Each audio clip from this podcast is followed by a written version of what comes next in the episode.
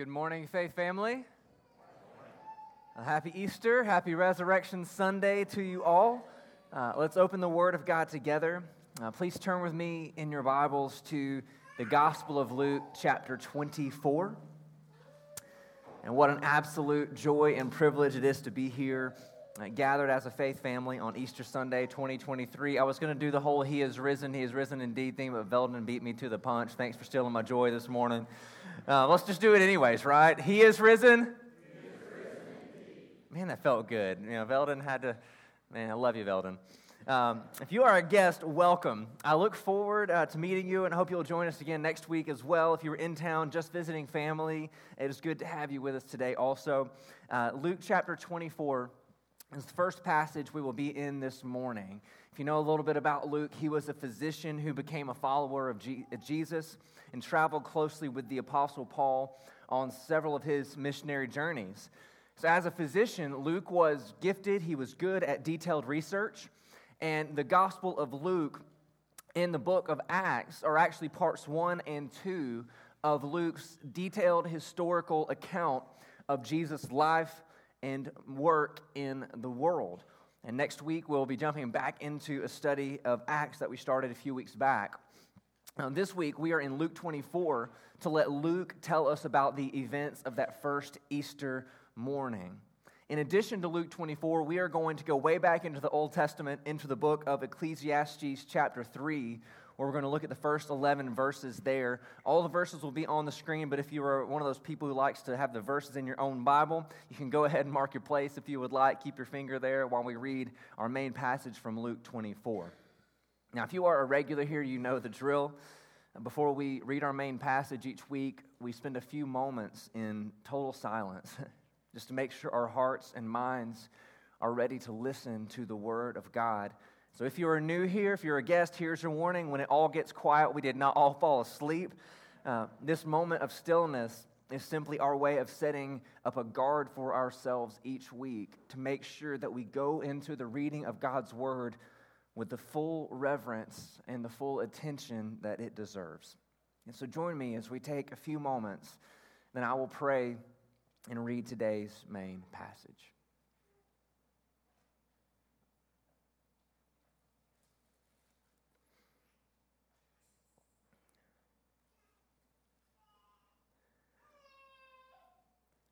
Father, as we open your word to the Gospel of Luke and then to Ecclesiastes, our prayer is that you would work through your word to accomplish the purposes for which you have inspired it, Lord. This morning, fill us anew with the hope of Christ's resurrection.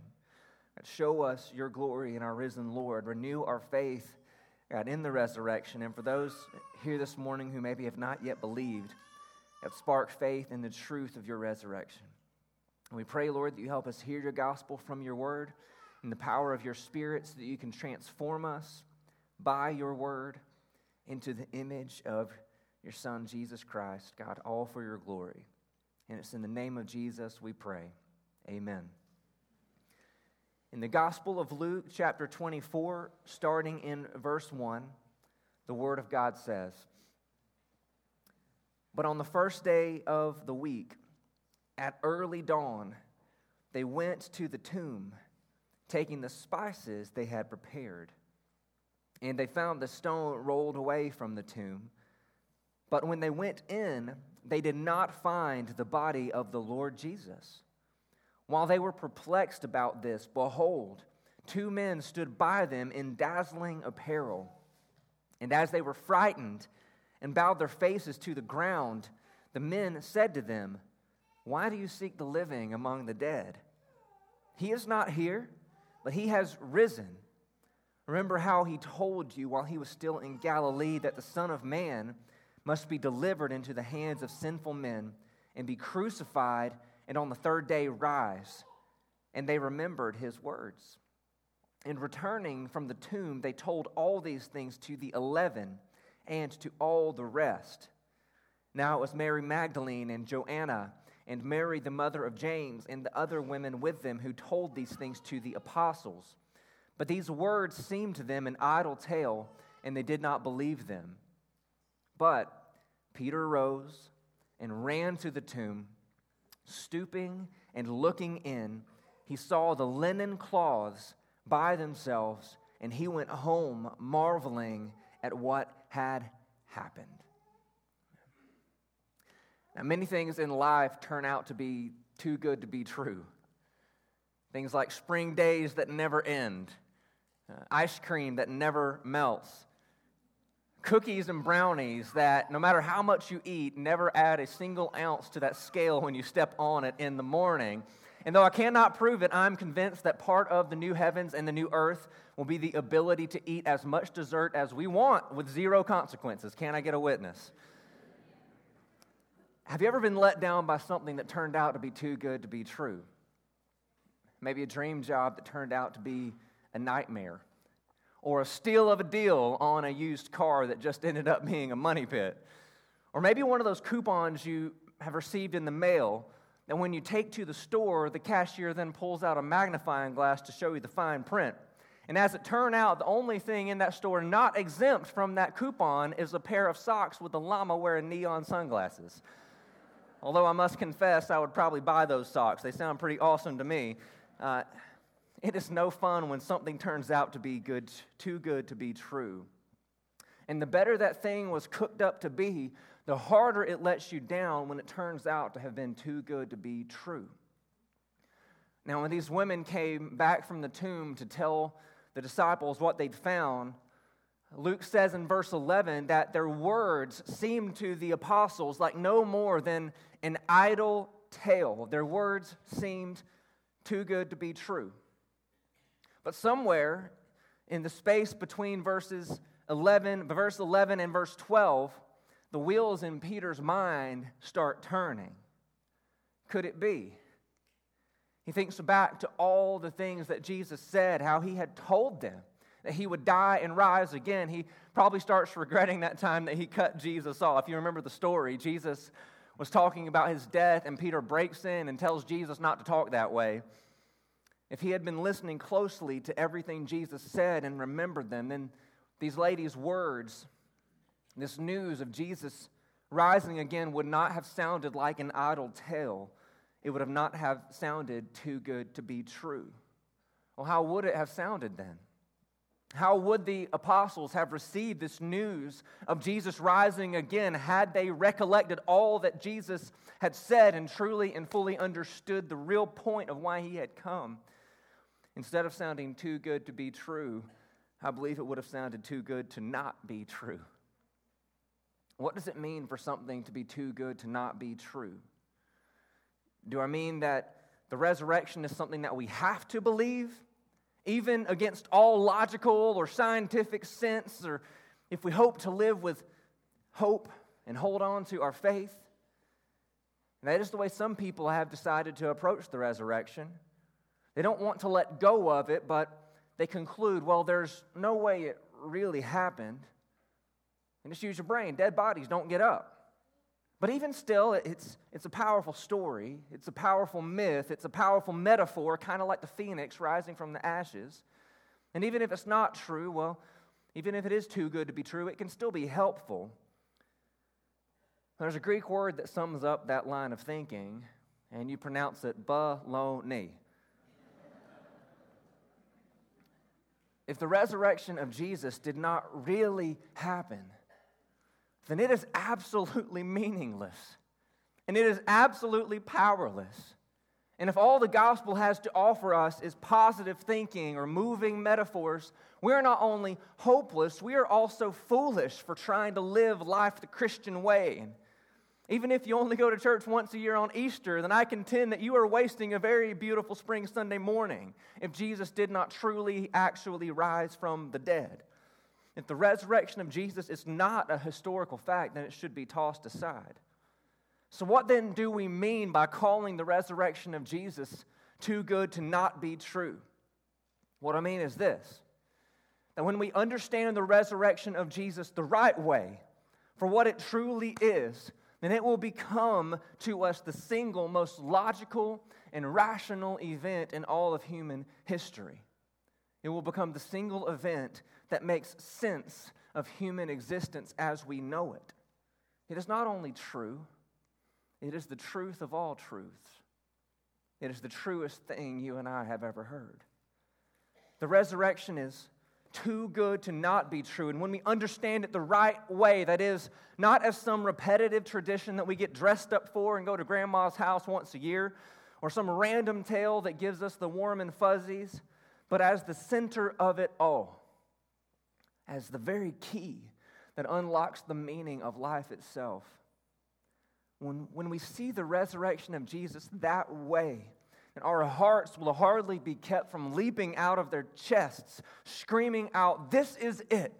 This is what I've been looking for and longing for all along." This is where the book of Ecclesiastes comes in. It's helpful to us because we need some help in learning how to see the resurrection of Jesus the right way and take off all the junk and things that have kept us from seeing it the right way. Ecclesiastes helps us do just that. Ecclesiastes, this book was written by a man named Solomon, who was the wisest man to ever live. Now, he wasn't just wicked smart like an MIT student. Now, his wisdom was supernatural. It was a gift from God. Ecclesiastes is Solomon's look back on life. It is his attempt to understand the meaning of life and to unlock the real secret to living it right. Though he was supernaturally wise, though, Solomon was a sinner like us. And he had made his share of mistakes, and in Ecclesiastes, what we get is a bit of Solomon living in the rear view. You know the saying, hindsight is always 20/20. So in the first 8 verses of Ecclesiastes 3, he wrestles with the complexity of life. That is, he deals with the dilemma we all face. That life is like one big roller coaster of highs and lows. No matter how hard we fight it, we're stuck on that roller coaster of high and low. And so how do we deal with that reality? And Solomon tells us, verse 1, "For everything there is a season and a time for every matter under heaven, a time to be born and a time to die, a time to plant and a time to pluck up what is planted, a time to kill and a time to heal, a time to break down and a time to build up, a time to weep and a time to laugh, a time to mourn and a time to dance, a time to cast away stones, and a time to gather stones together, a time to embrace, and a time to refrain from embracing, a time to seek, and a time to lose, a time to keep, and a time to cast away, a time to tear, and a time to sow, a time to keep silence, and a time to speak, a time to love, and a time to hate, a time for war, and a time for peace." So step 1, he says, to dealing with the roller coaster of life is to simply accept the fact that for everything there is a season. And there's much wisdom in realizing that seasons come and seasons go, and none of them last all that long in the grand scheme of things, but Solomon goes on. Because while it is helpful to accept the reality of seasons coming and going, that still doesn't satisfy our souls, does it? I mean, sure, I can accept that seasons come and seasons go, but I don't have to like it. You know, accepting the fact that a mountaintop is followed by a valley of death doesn't really comfort my soul all that much, does it? So Solomon goes on, and he continues this line of thinking with a question in verse 9. He says, "What gain has a worker from his toil?" So Solomon starts diving a little deeper to the heart of the matter. So what? Even if we accept that there is a season for everything, what real gain is there in that? Even if there is a right time for everything and we play by that rule, what's the point? That's what he's asking there in verse 9. And so he goes on. He says, "I have seen the business that God has given to the children of man to be busy with. He has made everything beautiful in its time." And looking back over his life, a life lived as the wisest man on the earth, but not only that, as a man who had a privileged vantage point of the most powerful king on earth from which he could observe and study. He had every resource at his disposal. He says, "I have seen the business, I have seen the work, I've seen all the things that God has given human beings to fill their days with, and here's my conclusion. God has made everything beautiful when we see it in its time." Well, what does that mean? It means that there is a beauty, a delightfulness hardwired into each and every experience that makes it enjoyable when we embrace those things in their own respective seasons. Winter comes, whether you want it to or not, and you might as well delight in the crispness of the cold air and the sights you can't see when the leaves are on. Then spring comes, whether you like it or not, and we might as well delight in the bright green explosions of new leaves and allergy medicine up to endure the pollen that they bring. Now, there's some power in that wisdom, isn't there? There's some power in the wisdom of embracing the beauty of things by receiving them as they come. That is, there's a beauty in living with an open hand. But even still, does that really settle the unsettledness of our souls and once and for all put our restlessness in our hearts at rest? It doesn't. And Solomon knows it. So he keeps diving deeper. And he continues verse 11 with the beautiful word, also. There's more. He says, also, he, that is God, has put eternity into man's heart, yet so that he cannot find out what God has done from the beginning to the end. Also, God has put eternity into man's heart. That is to say, God has put something in each and every one of our hearts at the core of who we are, hardwired there, that longs for eternity, that is, that longs for life that never ends, which is why death feels like such an imposter, which is why death feels like the greatest disfigurement and distortion of how things are supposed to be. When we are forced to look death in the face, we know in our heart of hearts that things are not supposed to be that way. And no matter how much we embrace the beauty of things in their own seasons, our hearts will still be screaming at us, there's got to be more. I know there is more. And here's the best part about what we read there in Ecclesiastes 3:11. Verse 11 tells us that we are not crazy or deluded or misled or mistaken for feeling that way, for feeling that we were made to live forever, that the world itself was meant to go on forever, and that death shouldn't be a thing. I hate it when people try to offer consolation or try to sound wise by saying, well, death is just part of life. Like, that's supposed to be helpful, like kidney stones, taxes, and root canals are part of life too, but it doesn't mean I have to like it. It doesn't make them any less painful. And to use that word again, baloney. Death is not just part of life, at least not life as it is supposed to be. Death is the great intruder, uninvited, who imposes on us all. Death is an imposter. Death is the lie. The longing in our hearts to live forever, the eternity written on our hearts, that is the truth. That is the true story.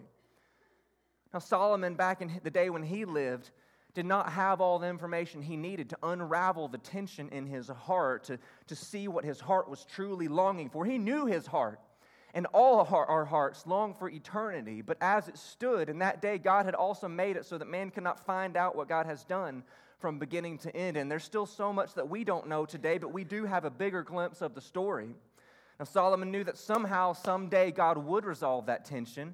He knew that somehow, someday, that longing for eternity would be fulfilled, the curse of death undone, but it is not until we see the empty tomb of Jesus.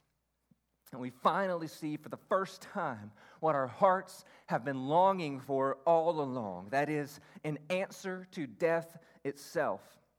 And so when we see the resurrection of Jesus against this backdrop and view it the right way, from the right point of view, we can see it is not too good to be true. On the contrary, it is too good to not be true. It is the most logical, sensible thing to see the resurrection for what it truly is, as God's antidote to the great singular problem at the core of all the world's problems, as the great undoing, the great reversal of death itself. Now, C.S. Lewis is helpful here in helping us unpack this idea of a longing in our hearts for something that this world cannot satisfy. And so I'll quote him at a decent bit of length here. Lewis writes, "Creatures are not born with desires unless satisfaction for those desires exists. A baby feels hunger. Well, there is such a thing as food. A duckling wants to swim. Well, there is such a thing as water. If I find in myself a desire which no experience in this world can satisfy, the most probable explanation is that I was made for another world. If none of my earthly pleasures satisfy, that does not prove that the universe is a fraud. I must keep alive in myself the desire for my true country. I must never let it get snowed under or turned aside. I must make it the main object of life to press on to that other country and help others do the same." Our Creator has implanted into our hearts a desire, a longing for eternity.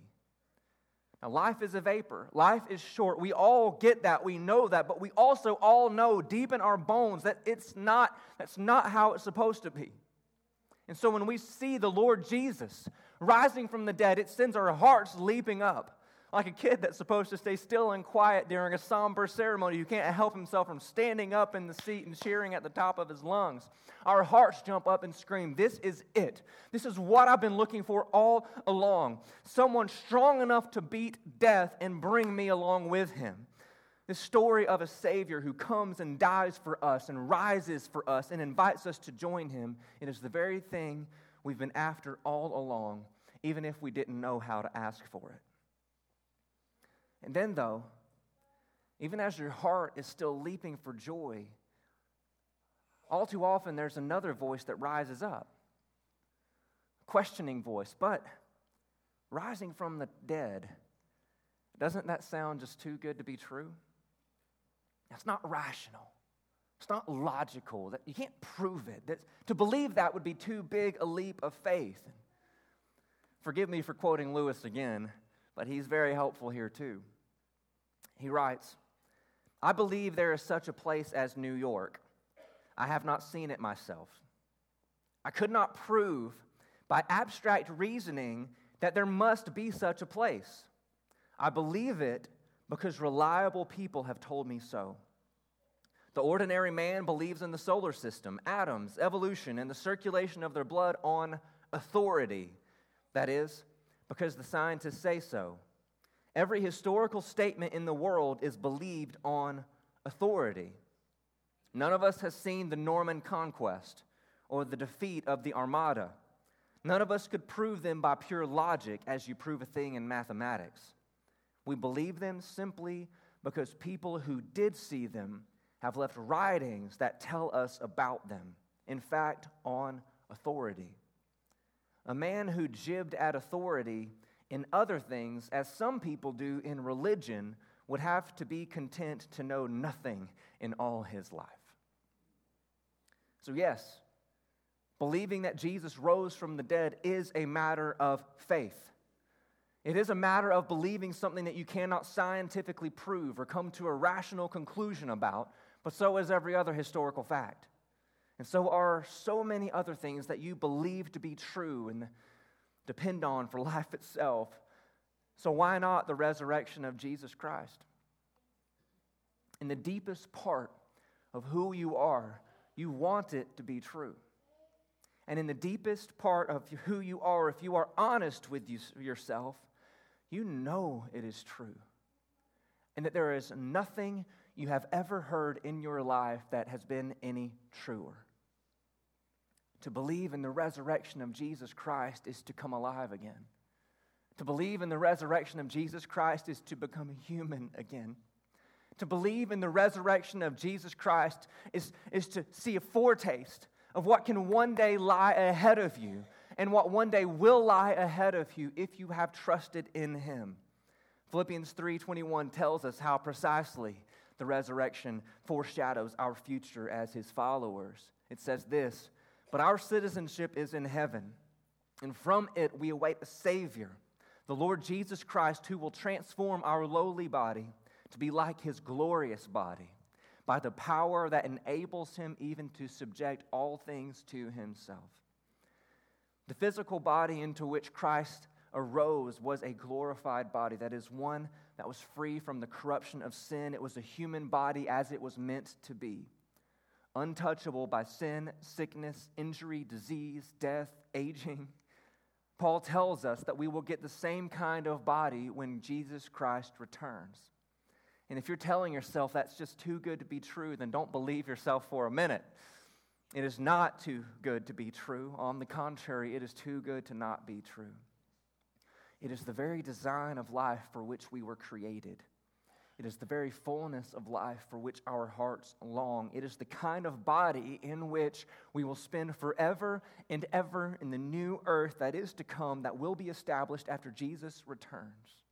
So the question before us today is, what must we do to punch our ticket? How do we sign up for what Jesus is doing and what he is going to do? How about I just let Jesus tell you himself? In Mark chapter 1, verse 15, Mark sums up the punchline to all of Jesus' preaching and teaching while he was on earth like this. It says, "The time is fulfilled, and the kingdom of God is at hand." That is, the kingdom of God has come, and the doors are opened. And the way you enter into that kingdom is to repent and believe the gospel. Repent and believe. Turn away from your sins. Turn away from yourselves and trust in Jesus. Could it be that simple?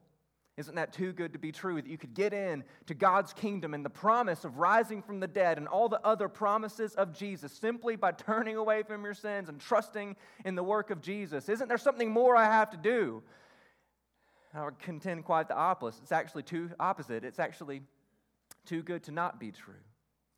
Had God designed it so that we had to bring something of our own merit to the table, we would all be lost. Were it to come down to money or wealth, the richest man would look penniless next to the treasures of heaven. If it were to come down to good deeds, then the saintliest person would look like the wickedest of murderers next to God's perfection. If it were to come down even to our good intentions, what we had hoped to do, well, the saying goes, the road to hell is paved with good intentions.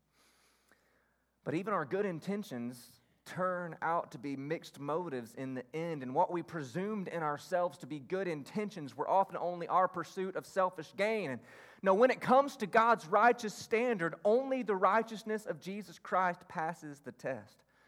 Jesus Christ did not have to share his righteousness. He did not have to welcome us into his victory over death, but as it stands, he has welcomed us.